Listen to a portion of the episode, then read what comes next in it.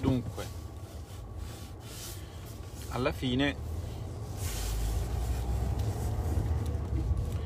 vedendo in aula 50 senatori della Lega pronti a intervenire ognuno per 5 minuti su tutti i 24 articoli del decreto rilancio che significava la certezza matematica di andare in aula senza relatore e quindi senza gli emendamenti dell'opposizione ma anche senza quelli della maggioranza, mettendo la fiducia, insomma, eh, contravvenendo tutte le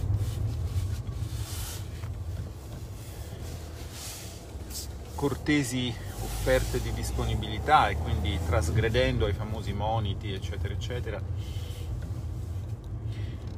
Sembra che si sia addivenuti a un accordo e quindi come già altre volte non tireremo a mezzanotte a votare.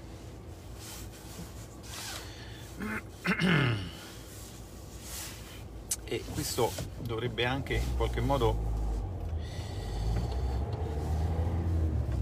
di tutto questo ovviamente voi non, non, saprete niente, non so se prima qualcuno c'era,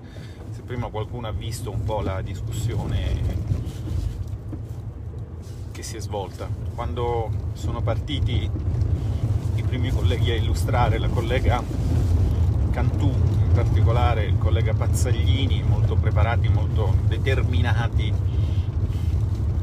che si sono a parlare non della pioggia e del bel tempo, ma degli emendamenti e quindi si è capito che si sarebbe veramente tirata notte. Eh, diciamo che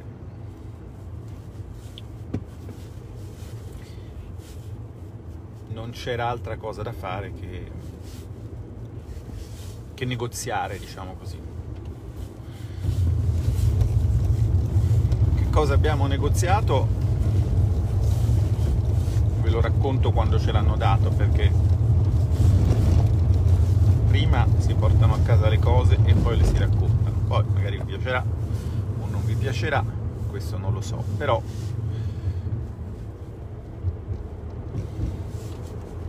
vorrei tornare un attimo sul punto di, di metodo, cioè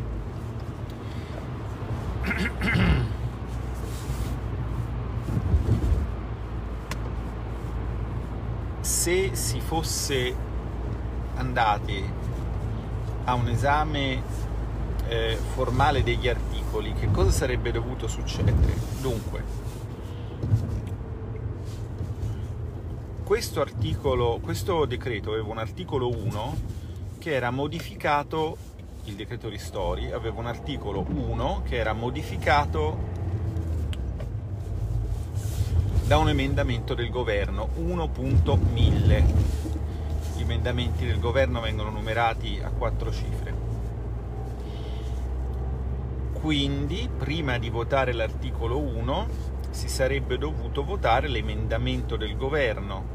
per approvare l'articolo 1 come modificato dall'emendamento del governo, che significa per approvare l'articolo 1 del ristori come modificato dal ristori bis, che era appunto l'emendamento. All'emendamento del governo si era aggiunto un sub emendamento, l'1.1000 barra 3000, che a sua volta conteneva i decreti di Stori ter e quater. Quindi, insomma, in altre parole, a quest'articolo 1 del decreto ristori erano appiccicati ben tre decreti: il ristori bis, il ristori ter e il ristori quater. E quindi oltre agli articoli, oltre, quindi nella fase di illustrazione dell'articolo 1, l'illustrazione dell'articolo 1 che dal punto di vista del lavoro di commissione significa, perdonatemi più esattamente, l'esame dell'articolo 1 che dal punto di vista del lavoro di commissione significa illustrare gli emendamenti, cioè dire che cosa c'è che non ti piace e come lo hai modificato, in questo caso specifico comportava dire che cosa non ti piaceva nell'articolo 1 del decreto ristori, ma anche in tutto il ristori bis, in tutto il ristori ter e in tutto il ristori quater. Tutto questo in 5 minuti. Allora, uno dei tanti diciamo, dibattiti che si sono svolti oggi sono, verteva sul fatto, per favore, dateci modo di frazionare questa discussione, cioè di dateci 5 minuti per il ristori, 5 per il bis, 5 per il ter, 5 per il quater. Discussione lunghissima che eh, sostanzialmente non ha portato da nessuna parte. E allora a questo punto ovviamente l'atteggiamento dell'opposizione non poteva essere che di eh, fermezza, cioè intervenire con tutti i senatori, perché il regolamento consente a tutti i senatori di intervenire in qualsiasi commissione, non di votare naturalmente, si vota solo nella commissione cui si appartiene, ma si può intervenire nel dibattito, per esempio per portare avanti un emendamento di cui si è cofirmatari in qualsiasi commissione. Allora, questa specie di braccio di ferro, di, così, di simpatico scontro fra galli da combattimento, alla fine ha visto... Tra l'altro, nella, come vi dicevo questa mattina su Telegram, che è il canale che dovete seguire se volete sapere le cose 4-5 ore prima che dall'Ansa, insomma, eravamo assolutamente disposti a tirarli scemi fino a che non dessero un cenno di disponibilità sul tema dei comuni, che è veramente un tema di cui all'interno della maggioranza eh, molti partiti riconoscono l'assurdità. E allora perché non venirsi incontro? Intanto un primo risultato mi sembra di aver capito di oggi è che ci sarà una mozione parlamentare dell'opposizione ovviamente che verrà, che verrà, discussa e quindi ci sarà una, una discussione su questo, elemento eh, del decreto che ci diciamo, isola eh, per il nostro bene dai nostri cari ci evita il pranzo di Natale quindi e soprattutto le cene perché di notte il virus come si sa circola di più, cosa che ben sanno i ristoratori che possono stare aperti a pranzo e non a cena, insomma questo è un po' l'andazzo. Io mi ero preparato una meravigliosa, una meravigliosa eh, discussione degli emendamenti ed ero pronto ad andare avanti per i miei 5 minuti. Avevo scelto eh, un emendamento particolare che è l'emendamento 1.1000.3000 barra 666 eh, la discussione e l'illustrazione che avrei fatto di questo emendamento posso farvela qui eh, ed è che appunto siccome il diavolo si nasconde nei dettagli sceglievo l'emendamento 1.1000.3000 barra 666 per farvi capire come funziona questo governo, perché con l'emendamento in questione, che è un sub-emendamento al sub-emendamento, in questo sub-sub noi eh, proponevamo di estendere anche al codice ateco di chi lavora il caffè i ristori.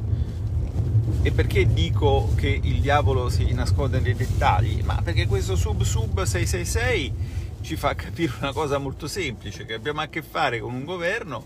che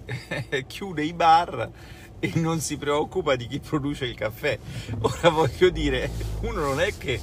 al bar ci vada per... Sì, vabbè, capitare che in circostanze fortuite vai al bar così in condizioni di emergenza ti infili per usare il bagno, ma anche in quelle circostanze almeno un caffè lo prendi. Insomma, non so se, non so se, se mi spiego. È un pochino lo stesso governo che chiude ristoranti alberghi e, eh, e non ristora le lavanderie industriali, cioè chi lava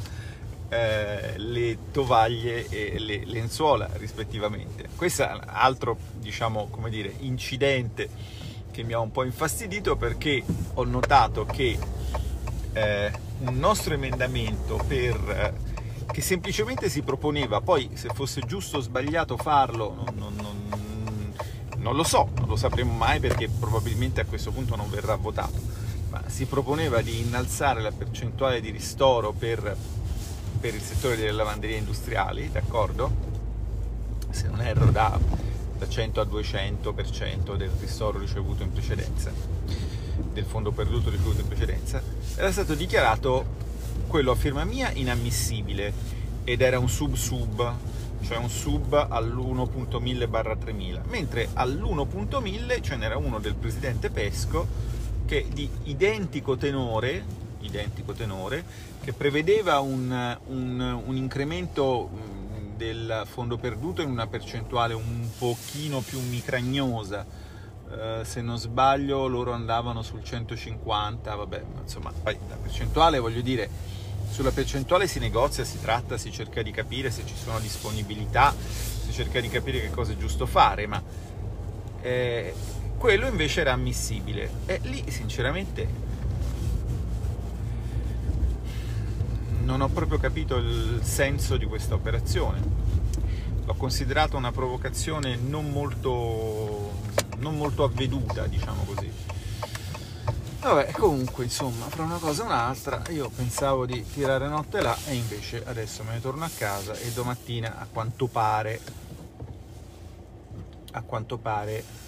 eh, inizieremo addirittura a mezzogiorno con le votazioni, perché a questo punto è chiaro che ci sarà un, un accordo su un complesso di emendamenti di maggioranza e di opposizione onerosi che vengono votati e tutti gli altri sostanzialmente verranno accettati o respinti con, sostanzialmente con un'unica votazione, ecco se andrà di fronte a un meccanismo di questo tipo per, per snellire i lavori. C'è anche la prospettiva che si porti il decreto in aula che è un po' come dire che con le buone maniere non si ottiene tutto ma qualcosa sì. Buonanotte